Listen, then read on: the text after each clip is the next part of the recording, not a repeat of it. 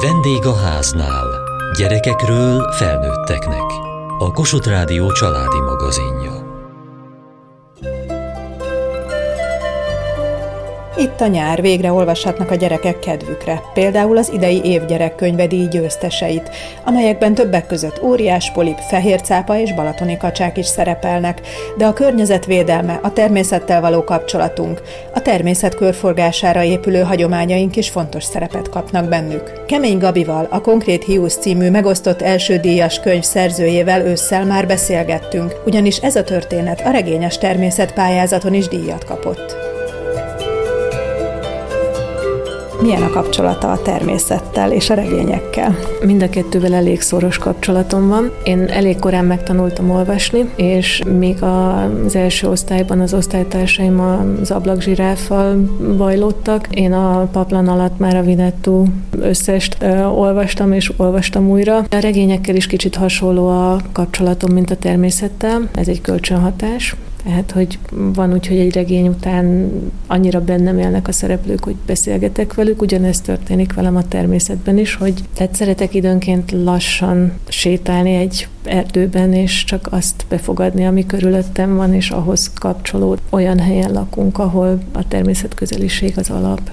Erdő, hegy és kiváltságként a Duna. Sokat kirándultak gyerekkorában is? Igen, ez abszolút a családi legendárium része, hogy milyen jeles események történtek a kirándulások alatt. A bokorból vaddisznóként röfögő öcsémtől kezdve csak feledkezzünk bele, hogy milyen gyönyörű ez a tölgyfa. Ezeken az élményeken keresztül így a mai napig ez egy olyan hagyomány, amit tulajdonképpen a családomból, a saját családomba is át tudtam hozni, tehát a gyerekeimnek is át tudtam adni. Az olvasmány élményeiben mennyire mennyire volt meghatározó a természet, tehát a klasszikus Fekete István regényektől elkezdve a delfin könyveken keresztül. Nálam Gerald Darelig és Konrad Lorenz könyveiig. Gerald Darel a mai napig alap. Akkor most már értem az alcímet a regénynél, a konkrét Hughes a regény címe, avagy öcsém és egyéb állatfajták, ugye? Igen, két és fél nap kaland a bőrzsönyben öcsémmel és egyéb állatfajtákkal.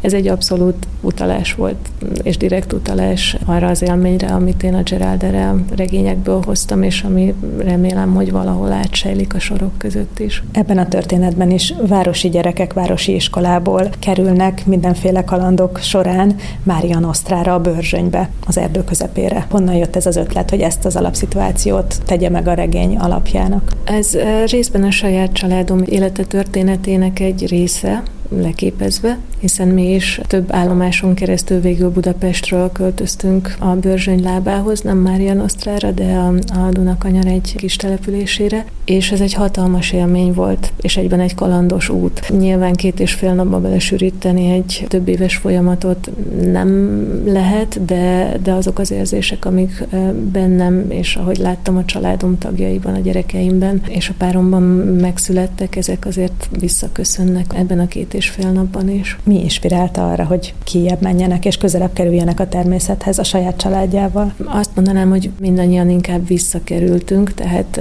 én Zalaegerszegen születtem, az alaidomság az a meghatározó gyerekkori kirándulás élményem, illetve természetélményem, és hát ott is gyönyörű erdők vannak, és ezek mindig is nagyon hiányoztak a dombokkal együtt. Tehát nekem az, ahol most élünk, ez egy, ez egy visszatérés ehhez. Az az élmény, hogy láttam egy nádi poszátát, vagy hogy fú, ott egy sikló, tehát ezeket az élményeket ugyanúgy hoztam magammal, és szerettem volna én magam is újra átélni, és a gyerekeimnek is átadni. Hogyan fogadták a gyerekek a környezetváltozást? Bevált ez az ötlet, vagy ez a szándék? Igen, és ez a mai napig így van. Tehát ahol élünk, ez az erdő szélén van, úgyhogy amikor a házi állatainkról kérdeznek bennünket, hogy van-e kutyánk vagy macskánk, akkor általában elmesélem, hogy nekünk egy szarvasunk van a kert aljában. A gyerekeim nagyon élvezik. Ez egy olyan közvetlen kapcsolódás élmény számukra, ami csodálkoznék, hogyha bárkinek nem lenne egy erős és motiváló élmény. A természettel való kapcsolódás az még a modern ember és a modern gyerekek számára is az önmagukhoz való kapcsolódásnak az egyik eszköze, mint ahogy az olvasás is, mert az olvasás élmények, vagy a könyv élmények is nagyon sok eset gyerekek különböző korosztályaiban azt az érzést adja meg, hogy, hogy magamhoz kapcsolódom, magamhoz találok egy utat, mert ebben a könyvben azt írták le, ami velem is megtörtént, vagy megtörténhetne bármelyik pillanatban. És ugyanezt történik a természetben is, hogy élőlények vannak körülöttem, ők is élik az életüket, ahogy én élem, és ez nekem egy tükröt ad, hogy én embergyerekként hogyan érzem magam ebben a környezetben.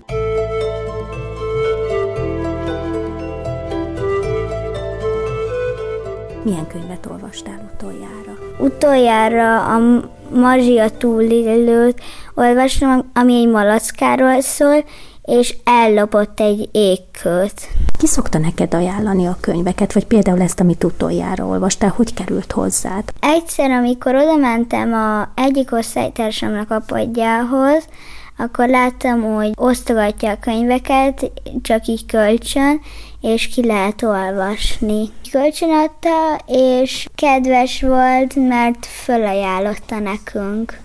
És mit mondott, hogy miért olvasd el ezt a könyvet, miért fontos ez a könyv, vagy miért lehet érdekes számodra ez a könyv? Csak úgy szóba jött, és kiválasztottam.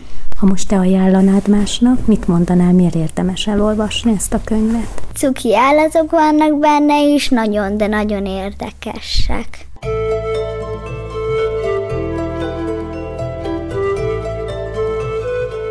Jenei Zoltán író kapta az idén az évgyerek könyvedíjat a 7-12 éves korosztálynak írt könyvek közül, a Balatoni Kacsavész a címe. Ez a könyv a Veszprém Európa Kulturális Fővárosa esemény sorozathoz kapcsolódóan született meg. Mennyire volt szabad keze? Egyrészt a kiinduló pont ez a Balaton, ugye Veszprém Balaton, kulturális főváros. A környezetvédelem maga a tény, hogy mesének kell lennie, és ebben a mesében mindenféle vízi lényeknek, vízi szörnyeknek, vízi rémeknek kell lenni, illetve mivel hát Európa kulturális fővárosáról van szó, ezért kell, hogy legyen a mesének valami fajta európai kitekintése, európai dimenziója. És ehhez még habként a tortán előbukkant egy egészen konkrét 220 millió évvel ezelőtt élt ős lény, amelynek a maradványait Veszprémben találták meg. Ez a kavicsfogú álteknős, ami Veszprém városának valamiféle ilyen kabala ős lénye lett. Hát neki is szerepelnie kellett a könyvben, úgyhogy ezek a paraméterek voltak, amik meghatározták, hogy merre kell elindulni, és onnantól kezdve viszont már a saját kreativitásomat kellett bevetni ahhoz, hogy megszülessen a történet. Mennyire volt testhez álló a helyszín és a téma, tehát a környezetvédelem és a Balaton? Elég régóta foglalkozom Balatonnal, magánúton is, meg az írásaimban is, a környezetvédelemmel pedig olyan szinten is foglalkozom, hogy minden évben elég sokat járunk a Balatonra, látom minden évben a változásokat, hogyan alakul a tó környezete, és igenis szükség van arra, hogy megszólaljanak olyan hangok, amelyek felhívják erre a figyelmet. Nem beszélve arról, hogy a gyerekeket sem árt már előre felkészíteni arra, hogy az életük során mivel fognak találkozni. A történet dióhéjban a Balatonon segíteni kell Sió mama, a Balaton tündére, idős hölgyként már beteg, rosszul érzi magát, és az ő kacsái szeretnék megmenteni, meggyógyítani, és így toboroznak egy nemzetközi segítő csapatot. Mekkora kutató munkát igényelt ezeknek a Balatonhoz kapcsolódó mondáknak, meséknek, történeteknek, illetve a nemzetközi vízhez kapcsolódó mesefiguráknak vagy lényeknek a felderítése? Meglehetősen alaposat. Az én esetemben a feladvány az volt, hogy keressünk valami olyan vízi lényt, vízi szörnyet, legendás vízi figurát, aki főszereplője lehet ennek a történetnek. És hát elég sok mesét, legendát elolvastam a Balatonnal kapcsolatban. Nagyon sok fantasztikus lény szerepel ezekben a történetekben,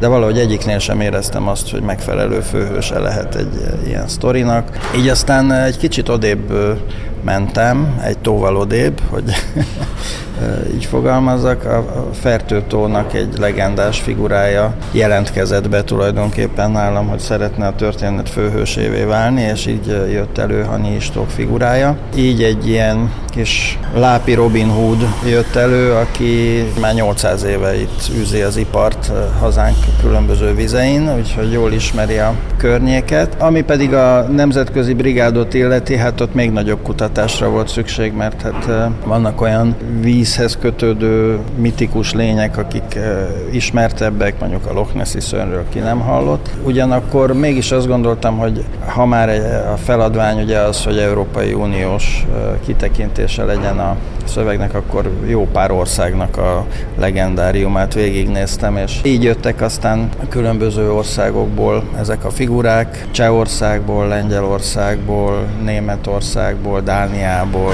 Skóciából, és hát még a holland vizek óriás polipja is, a Kraken is befigyel a történet végén, tehát végül is sikerült egy egész átfogó, több országot is érintő nemzetközi brigádot összehozni. Lesz folytatás? Hát én úgy tervezem, igen. igen. Már ugye az alaptörténet meg is van, és hát újabb országok lényeit megjelennek majd. Szerintem Finnország és Írország is bekacsint a képbe, de most erről többet még nem nagyon tudok elmondani.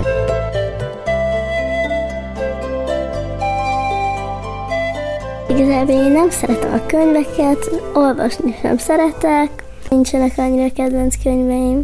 De azért biztos van olyan, ami azért tetszett. Hát a varázslatos állatok. Ez miről szól? Állatokról. A hörcsög, van a macska még, a kutya. Miért varázslatosak? Hát mert tudnak beszélni. És hogy beszélnek, miről beszélnek, miről mesélnek? A témáról. És hogyha te választhatnál témát, miről szólna szerinted egy jó könyv? Miről lenne érdemes az íróknak írni? Nem tudom. Esetleg barátság. Ki a legjobb barátod? Andi. És hogyha róla szólna egy könyv, elolvasnád a ti barátságotokról? Mm, igen. Miről szólna az a könyv szerinted? Mm. Miért vagytok ti jó barátok? Mert jókat beszélgetünk, játszunk, és igazából ennyi. A képek mennyire fontosak az illusztráció szerinted? Mert mondtad, hogy nem nagyon szeretsz olvasni, de mondjuk egy olyan könyvet kapnál, amiben nagy képek vannak és kevés szöveg. Azt igazából elfogadom, mert nem szeretek olvasni. Gimesi Dóra író, a Budapest Bábszínház irodalmi vezetője. Az Emma Csöndje című könyve kapta az év gyerekkönyve díjat a 7 éven aluliaknak szóló könyvek közül. Emma Csöndje ugye a tenger csöndjét jelenti. Mi inspirálta arra, hogy a tenger élővilágához forduljon, mint helyszín. Engem mindig is lenyűgözött az, hogy a tenger alatt egy egészen másik világ létezik, és egy olyan világ, amiről nagyon sokunknak fogalma sincs. Illetve az, hogyha lemerülünk a vízbe, akkor az nekem már kisgyerekkoromtól egy, egy nagyon megnyugtató érzés volt. Akár csak az, hogy, hogy hanyat fekszem a víz tetején, és beleteszem a fülemet, és ezáltal ott csönd van, valahogy téren és időn kívül kerül az ember. Szerintem ez egy fantasztikus dolog. Ami pedig a mélytengeri élővilágot illeti, hát az egy titkokkal teli világ, és a titkokkal teli világok mindig nagyon-nagyon izgalmasak könyvben is, színházban is. A könyv főszereplője Emma is egy olyan kislány, nem nagyon szereti a tömeget meg a nyüzsgést. Miért éppen egy ilyen gyerek a főszereplője a könyvnek? Kérdezték már tőlem, hogy Emmának van-e valami konkrét diagnózisa, tehát mondjuk egy ilyen szenzoros érzékenysége, vagy egy enyhe autizmusa. Valószínűleg van neki, ebbe én ilyen orvosilag nem akartam belegondolni, inkább abba gondoltam bele, hogy én magam is elég sok ilyen kisgyereket ismerek. Általános iskolás koromban az a, az a görcs az nagyon-nagyon bennem volt, hogy például az osztály előtt én nem merek megszólalni, vagy egyszerűen nem akarom hallatni a hangom, és azt szeretném, hogy észre se vegyenek.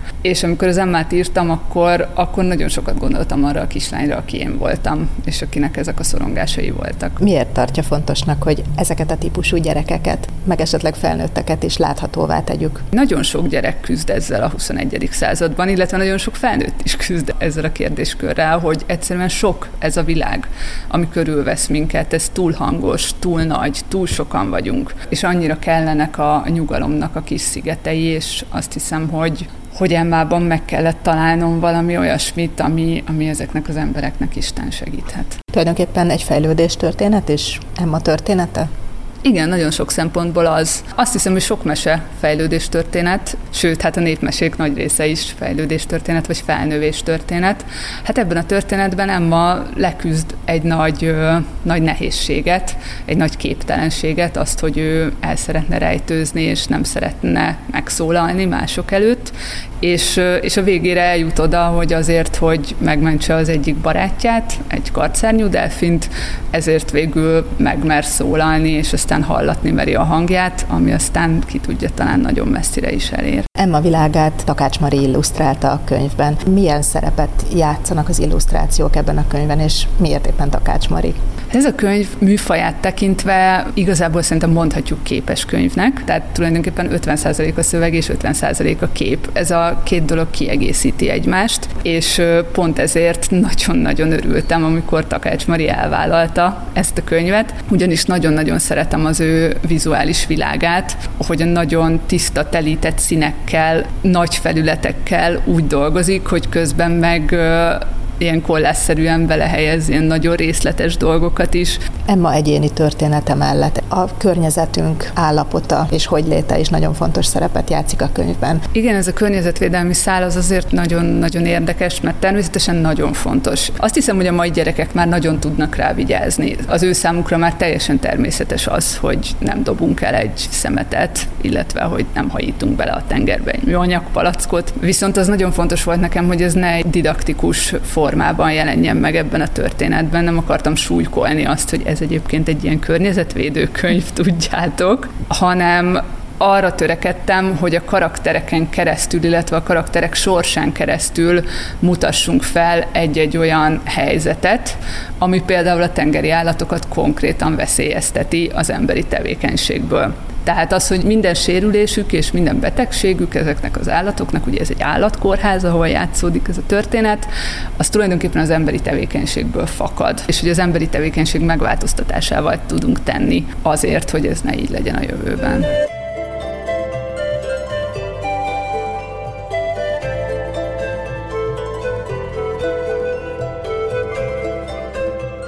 Kerek életfája, jeles napok mese kalendáriuma. Ez a címe Bajzát Mária válogatásának, melyhez Gyerkó Krisztina készített rajzokat. Ez a könyv lett az év egyik gyermekkönyve az ismeretterjesztő könyvek között, méghozzá a diák zsűri szemléje alapján. De kapott ez a könyv egy másik elismerést is, szép magyar könyvdíjat. Tavasztól télig, évszakok, hónapok alapján összegyűjti a jeles napokat és az ehhez kapcsolódó népszokásokat. Miért volt fontos egy ilyen kalendárium összeállítása? Bajzát Mária, a Népmesekincstár mesepedagógia műhelyének szakmai vezetője. Többek között az ünnepek is azok, amelyek emberé teszik az embert. Van egy mese, ami úgy fogalmazza ezt meg, hogy a tánc, a dal, a mese, a lakoma és az ünnep az, ami megkülönbözteti az embert minden más élőlénytől. Nagyon sokféle ünnepünk van, azonban az a tapasztalatom, hogy ez nagyon gyakran csak forma. Ha az utcán egy járókelőt megkérdezünk arról, hogy mit ünneplünk augusztus 20-án, vagy mit ünneplünk húsvétkor, akkor a járókelők egy része egyáltalán nem tud erre a kérdésre válaszolni. Miközben végig ünnepelte az egész gyerekkorát az óvodában és az iskolában, és egyik ünnepből a másikba zuhant. Az óvodában három éven át azért a gyerekek végigélik ezeket az ünnepeket. Aztán valahogy eltűnnek a, az életünkből ezek a hagyományok. És az is lehet, hogy amikor Márton napkor elkészítik az óvodások a kis lámpásokat, akkor valójában nem tudják, hogy ez hogyan kapcsolódik mondjuk a mezőgazdasági munkákhoz. Nem is cél, hogy egy óvodás feltétlenül tudja a néprajzi vonatkozásokat. Az viszont cél, hogy megtöltsük tartalommal azokat a az ünnepnapokat, amelyeket elkezdünk ünnepelni. Amikor a gyerek azt a mondókát mondja, amit mindannyian ismerünk, hogy Sándor József Benedek zsákban hoznak meleget, akkor miközben szinte mindannyian be tudjuk fejezni ezt az apró szöveget, mégis nagyon kevesen ismerik a történetet, ami arról szól, hogy Sándort, Józsefet és Benedeket Szent Péter elküldi a földre, hogy vigyenek meleget az embereknek. Attól a pillanattól kezdve, hogy ehhez kapcsolódik egy történet, akkor a három meleghozó már egy mese alakká, egy történet szereplőjévé válik, és élővé válik, és kapcsolódni lehet hozzá.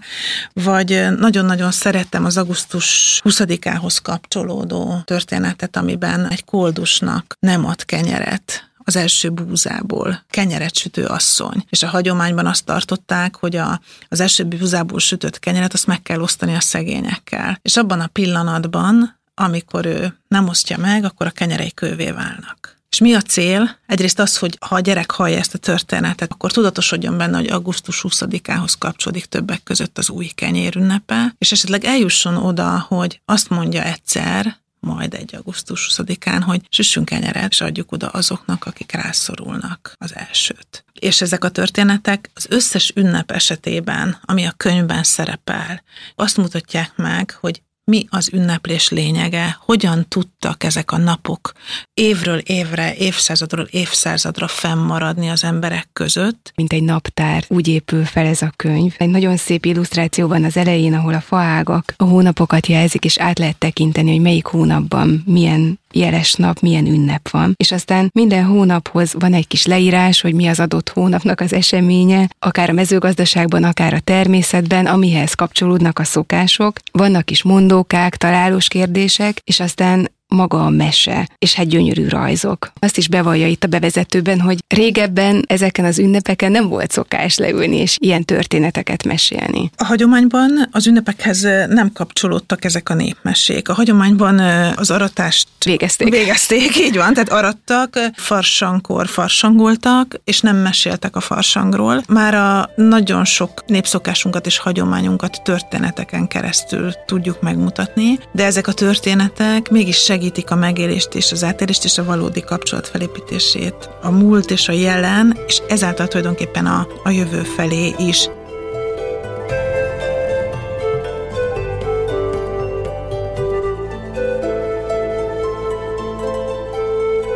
Mai adásunkban az idei év gyerekkönyve díj győztes alkotásaiból mutattunk be néhányat.